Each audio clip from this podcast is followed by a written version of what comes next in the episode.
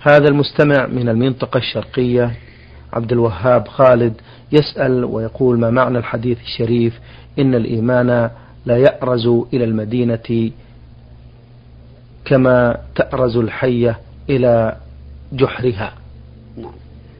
الحمد لله رب العالمين، وأصلي وأسلم على نبينا محمد وعلى آله وأصحابه أجمعين. هذا الحديث يقول فيه الرسول عليه الصلاة والسلام: إن الإيمان لا يأرز إلى المدينة كما تأرز الحية إلى جحرها.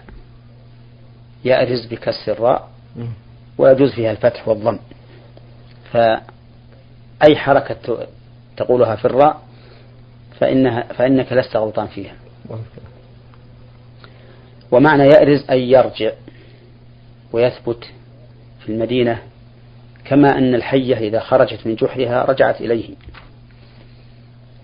وهذا بشارة من رسول الله صلى الله عليه وسلم إلى أن هذا الدين سوف يرجع إلى المدينة بعد أن تفسد البلدان الأخرى، كما أن الحية تخرج وتنتشر في الأرض ثم بعد ذلك ترجع إلى جحرها. وفيه أيضا إشارة إلى أن الإسلام كما انطلق من المدينة فإنه يرجع إليها أيضا، فإن الإسلام بقوته وسلطته لم ينتشر إلا من المدينة، وإن كان أصله نابعا في مكة، ومكة هي المهبط الأول للوحي، لكن لم يكن للمسلمين دولة وسلطان وجهاد إلا بعد أن هاجروا إلى المدينة. فلهذا كان الإسلام بسلطته ونفوذه وقوته منتشرا من المدينة، وسيرجع إليها في آخر الزمان. وقال بعض أهل العلم إن هذا إشارة إلى أمر سبق، وأن المعنى أن الناس يفيدون إلى المدينة ويرجعون إليها ليتلقوا من رسول الله صلى الله عليه وسلم الشريعة والتعليم الإسلامية، ولكن المعنى الأول هو ظاهر الحديث وهو الأصح. بارك الله فيكم. هذا المستمع رمز لاسمه شين عين ميم المينيا، جمهورية مصر العربية، يقول: هل تصح الوصية لوارث؟ وهل تجوز الوصية شفاهة أمام محامي وبعض الورثة الموصى إليهم؟ نرجو بهذا إفادة. الوصية للوارث وصية باطلة غير صحيحة، ولا يجوز تنفيذها، ولبقية الورثة الذين لم يوصى لهم لبقيتهم لهم أن يبطلوا هذه الوصية، ودليل ذلك من كتاب الله وسنة رسوله صلى الله عليه وسلم المبينة له. ففي القرآن الكريم لما ذكر الله ميراث الأصول والفروع قال: آباؤكم وأبناؤكم لا تدرون أيهم أقرب لكم نفعا، فريضة من الله، إن الله كان عليما حكيما.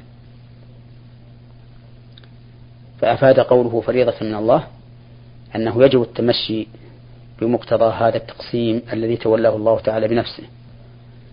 وقال سبحانه وتعالى في آيات مواريث الزوجين والإخوة من الأم، قال: تلك حدود الله ومن يطع الله ورسوله يدخله جنات تجري من تحتها الأنهار خالدين فيها وذلك الفوز العظيم، ومن يعص الله ورسوله ويتعدى حدوده يدخله نارا خالدا فيها وله عذاب مهين. فبين الله تعالى أن هذه الفرائض حدود الله عز وجل، وتوعد من تعدى هذه الحدود. وقال تعالى في آية الحواشي: الإخوة الأشقة أو لأب، قال في آخرها: يبين الله لكم أن تضلوا والله بكل شيء عليم. وهذا يدل على أن ما خالف هذه القسمة فهو ضلال. وأما السنة فقال النبي صلى الله عليه وسلم: إن الله أعطى كل ذي حق حقه فلا وصية لوارث. لكن يوصي الإنسان لأقاربه الذين لا يرثون، لقوله تعالى: كتب عليكم إذا حضر أحدكم الموت إن ترك خيرا الوصية للوالدين والأقربين بالمعروف حقا على المتقين. فبين الله تعالى أنه فرض الوصية للوالدين والأقربين وأن ذلك حق، وأنه من علامات التقوى. ولكن خرج من هذه الوصية من كان وارثا من الوالدين أو الأقربين فإنه لا يوصى لهم، وبقي من سواهم على حكم هذه الآية الكريمة. والوصية لمن لا يرث من الأقارب أفضل من الوصية في أعمال أخرى، لأن بعض أهل العلم قال في هذه الآية الكريمة إنها لم تنسخ وإنما هي مخصصة فقط، وأن حكمها باق على الوجوب في الأقارب والوالدين غير الوارثين. ويمكن ويتصور أن يكون الوالدان غير وارثين فيما لو وجد مانع من موانع الإرث بين الولد والوالد أو الوالدة. المهم أن الورثة لا تجوز الوصية إليهم أبدا، وأما غير الورثة من الأقارب فالوصية إليهم مستحبة بل واجبة على قول بعض أهل العلم استنادا إلى الآية الكريمة. نعم، بارك الله فيكم. أيضا المستمع من جمهورية مصر يقول: الوارث الذي لا يصلي بانتظام كأن يصلي الجمعة ورمضان، هل يرث أم يحرم مطلقا أم يحبس له نصيبه حتى يتوب إلى الله وينتظم في صلاته؟ هذا مبني على اختلاف العلماء في تارك الصلاة. نعم. فمن قال إن تارك الصلاة كافر مرتد فإنه لا يرث من قريبه المسلم، لقول النبي صلى الله عليه وسلم: لا يرث المسلم الكافر ولا الكافر المسلم.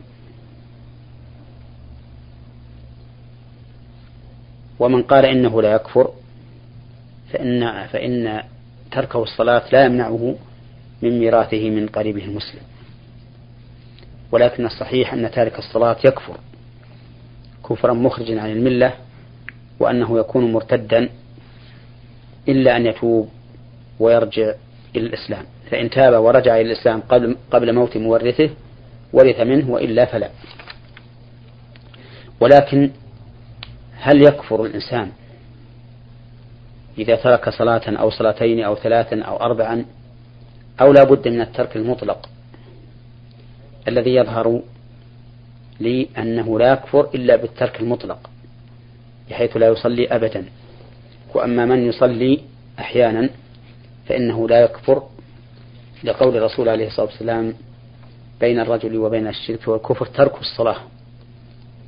ولم يقل ترك صلاة، بل قال ترك الصلاة، وهذا يقتضي أن يكون الترك المطلق. وكذلك قال: بيننا وبينهم العهد الذي بيننا وبينهم الصلاة، فمن تركها أي الصلاة فقد كفر. وبناء على هذا نقول إن الذي يصلي أحيانا ويدعو أحيانا ليس بكافر، وحينئذ له أن يرث من قريبه المسلم. بارك الله فيكم.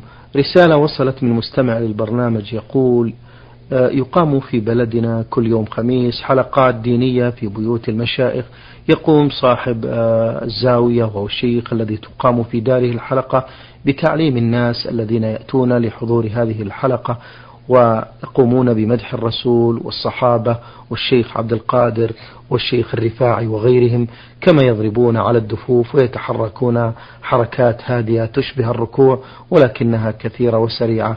ماذا تقولون في مثل هؤلاء؟ بارك الله فيكم. نقول في مثل هؤلاء إن عملهم هذا بدعة، وربما يكون فيه مدائح تصل إلى الكفر، فإن أصحاب المدائح النبوية أحيانا يصلون بمدائحهم إلى درجة يجعلون فيها رسول الله صلى الله عليه وسلم بمنزلة الله سبحانه وتعالى، بل ربما يرتقون فوق ذلك. فمنهم من يردد قول القائل يخاطب النبي صلى الله عليه وسلم: يا أكرم الخلق ما لي من ألوذ به سواك عند حلول الحادث العميم، إن لم تكن آخذا يوم المعاد يدي عفوا وإلا فقل يا زلة القدم، فإن من جودك الدنيا وضرتها ومن علومك علم اللوح والقلم. مثل هذه الأوصاف لا تصح إلا لله عز وجل، فهو الذي يدعى عند حلول الحادث العميم ويلاد به عز وجل، وهو الذي يكشف السوء، وهو الذي يجيب دعوة المضطرين. أما الرسول عليه الصلاة والسلام فإنه لا يملك مثل ذلك، بل هو عليه الصلاة والسلام يسأل ربه ويستغيثه ويستعينه، وهو أعبد الناس لربه في هذا المقام. ولهذا لما دخل الرجل المسجد والنبي صلى الله عليه وسلم يخطب الناس شكا إليه قلة المطر، فرفع النبي صلى الله عليه وسلم يديه إلى السماء يدعو الله يقول: اللهم أغثنا. وهو عليه الصلاة والسلام لا يملك لنفسه نفعا ولا ضرا، فكيف يملك ذلك لغيره؟ إنما هو عليه الصلاة والسلام هاد يهدي إلى صراط الله عز وجل. مثل هذه الأبيات التي أنشدتها لا شك أنها لم تجعل الله تعالى شيئا، لأنه إذا كان من جود الرسول عليه الصلاة والسلام الدنيا وضرتها وهي الآخرة، إذا كان من جود النبي صلى الله عليه وسلم الدنيا وضرتها وهي الآخرة، فإنه لم يبقى لله شيء. فأقول هذا العمل الذي يعمل هؤلاء القوم عند هذا الشيخ عمل بدعي، وقد يتضمن أشياء منكرة نكارة عظيمة، وقد يشتمل على أشياء تكون كفرا وشركا أكبر. ولو أن هذا الشيخ جمعهم على العلم، على تعلم كتاب الله وما صح من سنة رسول الله صلى الله عليه وسلم، لكان هذا خيرا وأفضل وأكمل، حتى ينتفع وينفع. كذلك ذكر السائل أنهم كانوا يركعون ويسجدون بصفة، ويضربون الدفوف بصفة خفيفة سريعة، وهذا أيضا منكر لا يجوز لله تعالى، لا يجوز لأحد أن يتعبد به لله عز وجل، فإن العبادة مبناها على التوقيف وليست على الذوق ولا على الهوى. ولم يرد عن رسول الله صلى الله عليه وسلم ولا عن خلفائه ولا عن أحد من سلف الأمة وأئمتها أن يتعبدوا لله تعالى بمثل هذه العبادة، بل هذا منكر بنفسه فضلا عن أن يكون عبادة. بارك الله فيكم. هذه رسالة وصلت من مستمع للبرنامج أخوكم ألف عين صاد، يقول في هذا السؤال: فضيلة الشيخ، أنا شاب كنت في ضلال كبير، ولكن الحمد لله الذي هداني إلى الطريق المستقيم وأنار لي الطريق، طريق الحق، إنه على كل شيء قدير. ولكنني عندما أكون في الصلاة بعض الأوقات، عندما أكون أصلي، يحاول الشيطان أن يذكرني بأيام الجاهلية. وعندما أكون في مكان خالي مع نفسي، ماذا أفعل وبماذا تنصحونني مأجورين؟ يقول الله عز وجل: وإما ينزغنك من الشيطان نزغ فاستعذ بالله إنه سميع عليم. فنقول لهذا الأخ: كلما أصابك شيء من هذه الأمور التي تخشى منها على نفسك أن تضل وتنحرف، فاستعذ بالله من الشيطان الرجيم. أما إذا كان تذكرك لما حدث منك في الجاهلية لتذكر نعمة الله عليك بالاستقامة التي من الله بها عليك، فإن هذا لا بأس به، لأن النبي صلى الله عليه وسلم ذكر أصحابه أنهم كانوا ضلالا فهداهم الله به، وكانوا متفرقين فجمعهم الله تعالى به، وكانوا عالة فأغناهم الله به. فتذكر الإنسان لما كان عليه من الفسوق ومخالفة الشرع على سبيل تذكر نعمة الله سبحانه وتعالى بالهداية، هذا لا بأس به ولا حرج. أما إذا كان يتذكره ويخشى أن ينحرف بهذا التذكر ويرى من نفسه دافعا إلى العودة إليه فلا يتذكره لما يخشى فيه من الشر والفتنة. بارك الله فيكم. هذه رسالة وصلت من أختكم في الله نون صاد القصيم، تقول فيها: نذرت في إحدى السنوات جهلا مني بالنذر، وحينما نذرت ذلك فقد كنت بالغة، حيث قلت عندما أنجح في هذه السنة أنذر لله بأنني سأصوم، ولا أدري أقول شهرين أو ثلاثة متتالية أو غير متتالية. تقول: وظنا مني أنها كلمة فقط تقال ولا أهمية لها، فأرجو منكم من فضيلة الشيخ أن توجهوني. أولا ما زلنا نكرر من هذا البرنامج أن رسول الله صلى الله عليه وسلم نهى عن النذر وقال إنه لا يأتي بخير، وصدق رسول الله صلى الله عليه وسلم، فإن النذر لا يأتي بخير ولا يجلب نفعا ولا يدفع ضررا ولا يرد قضاء. وما أكثر الناذرين الذين ينذرون ولا يوفون، وما أعظم عقوبة الناذرين الذين ينذرون ولا يوفون.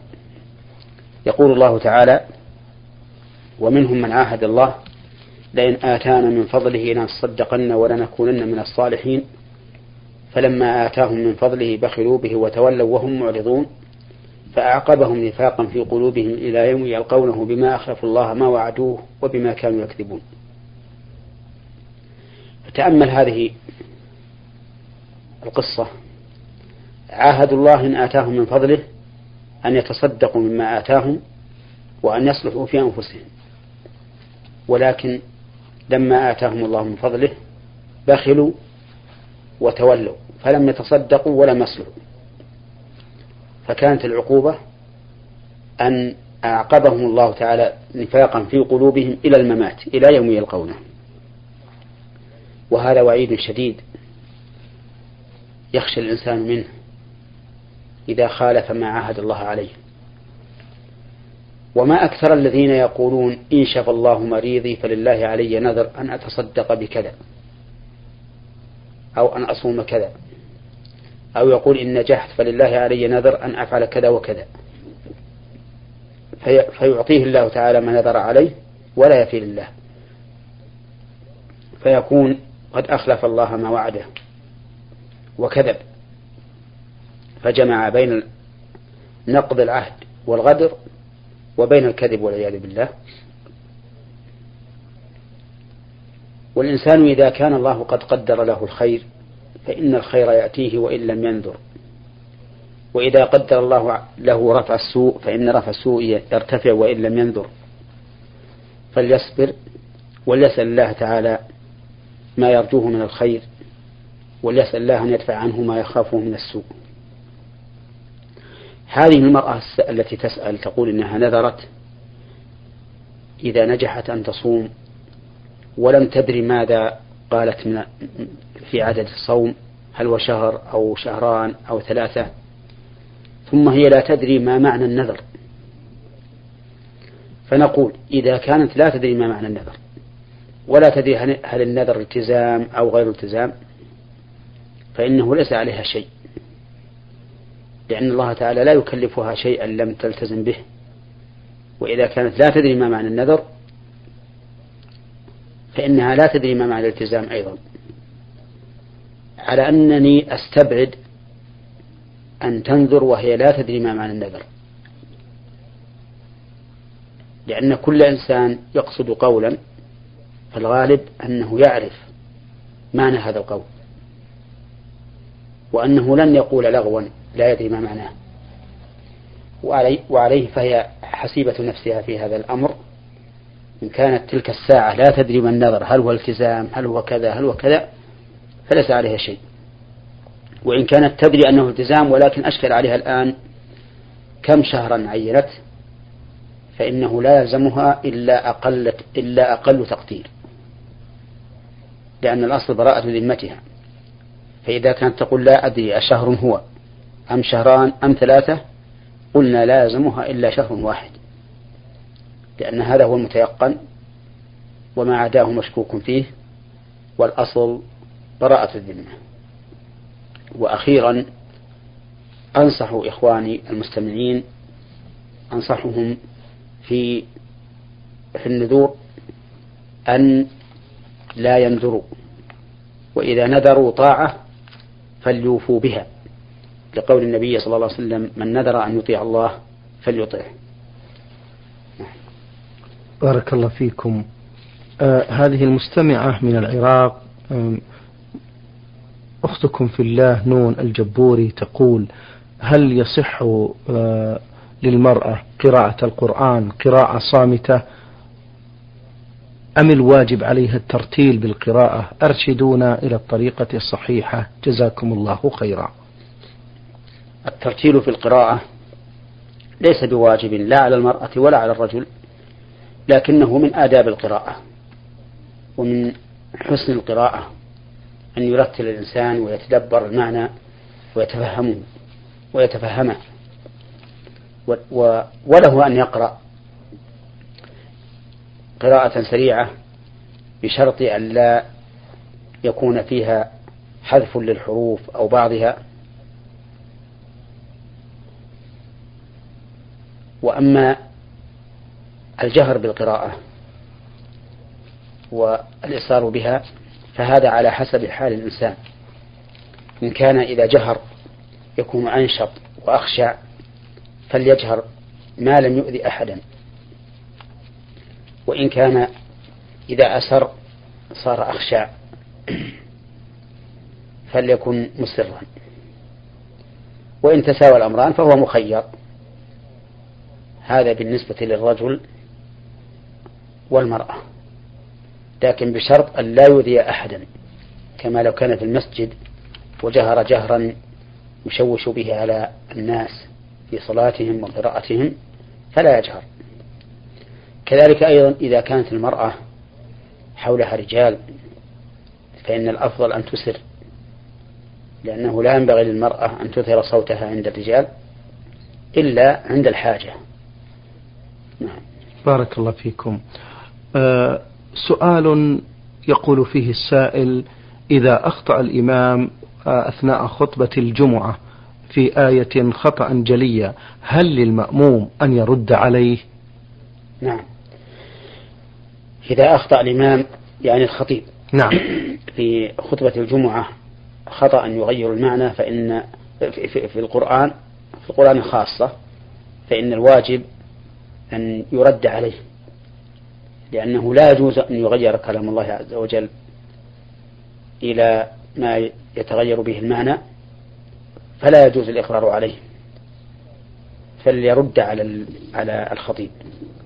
أما إذا كان خطأ في كلامه فكذلك يرد عليه، مثل لو أراد الخطيب أن يقول هذا حرام فقال هذا واجب، فيجب أن ترد عليه، لأنه لو بقي على ما قال إنه واجب لكان في ذلك إضلال الخلق، ولا يجوز أن نقر الخطيب على كلمة تكون سببا لضلال الخلق.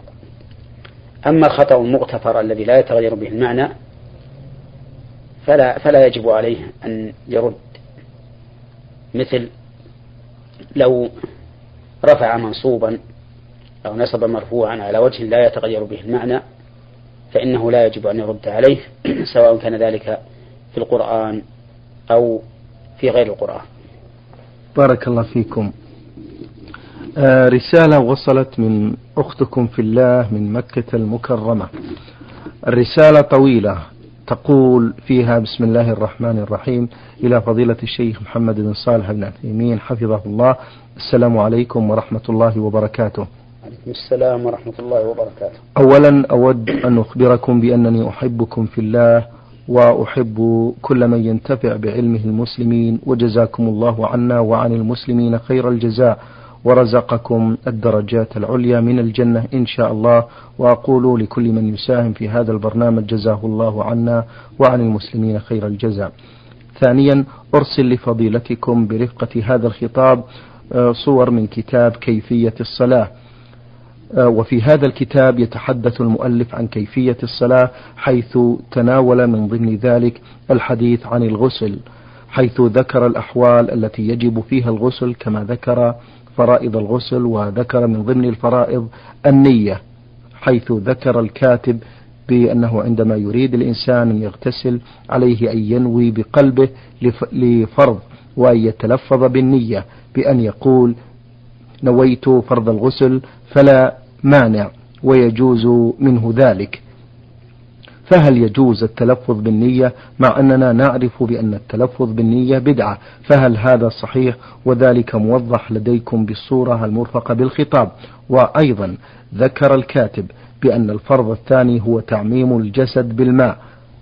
هذا السؤال مطول كما استمع إليه من يستمع هذا البرنامج، وفيه تقول إنها تحبنا في الله، فأسأل الله تعالى الذي أحبتنا فيه أن يحبها. وفيه أيضا حينما دعت بالتوفيق ورفعة الدرجات قالت في نهاية دعائها إن شاء الله. ولا ينبغي للإنسان إذا دعا الله سبحانه وتعالى أن يقول إن شاء الله في دعائه، بل يعزم المسألة ويعظم الرغبة، فإن الله سبحانه وتعالى لا مكره له، وقد قال سبحانه وتعالى وقال ربكم ادعوني أستجب لكم، فوعد بالاستجابة، وحينئذ لا حاجة إلى أن يقال إن شاء الله، لأن الله سبحانه وتعالى إذا وفق الإنسان للدعاء فإنه يجيبه إما بمسألته أو بأن يرد له عنه شرا أو يدخرها له يوم القيامة. وقد ثبت عن النبي صلى الله عليه وسلم أنه قال لا يقول أحدكم اللهم اغفر لي إن شئت، اللهم ارحمني إن شئت، ولكن ليعزم المسألة وليعظم الرغبة، فإن الله تعالى لا مكره له. فإن قال قائل ألم يثبت عن النبي صلى الله عليه وسلم أنه كان يقول المريض لا بأس طهور إن شاء الله، فنقول بلى، ولكن هذا يظهر أنه ليس من باب الدعاء، وإنما هو من باب الخبر والرجاء وليس دعاء، فإن الدعاء من آدابه أن يجزم به المرء. وهذا التعبير يقع من كثير من الناس. وأما ما ذكرته من أن الرجل إذا دخل مغتسله فإنه يستقبل القبلة عند الغسل، فهذا ليس بصحيح، فإن جميع الذين نقلوا صفة غسل النبي صلى الله عليه وسلم لم يذكروا أنه كان يستقبل القبلة حين اغتساله، ولو كان هذا من الأمور المشروعة لبينه رسول الله صلى الله عليه وسلم لأمته، إما بقوله وإما بفعله. فلما لم يرد ذلك عن رسول الله صلى الله عليه وسلم مع وجود سببه، لو كان مشروعا علم أنه ليس بمشروع. وهذه قاعدة تنفع الإنسان في هذا المقام وغيره، وهو أن كل شيء وجد سببه في عهد النبي عليه الصلاة والسلام ولم يشرع له قول أو فعل فإنه ليس بمشروع، أي فإنه لا يشرع له قول ولا فعل. ومن ذلك النية، نية العبادة أي التلفظ بها، فإن العبادات كان الرسول عليه الصلاة والسلام يفعلها ولا يتلفظ بالنية لها، ولو كان هذا مشروعا لفعله، ولو فعله لنقل إلينا. كذلك استقبال القبلة حين الغسل، نقول هذا وجد سببه في عهد الرسول عليه الصلاة والسلام وهو الغسل، ولم ينقل عنه أنه كان يتجه إلى القبلة حين اغتساله، ولو كان مشروعا لفعله، ولو فعله لنقل إلينا. نعم. شكر الله لكم فضيلة الشيخ.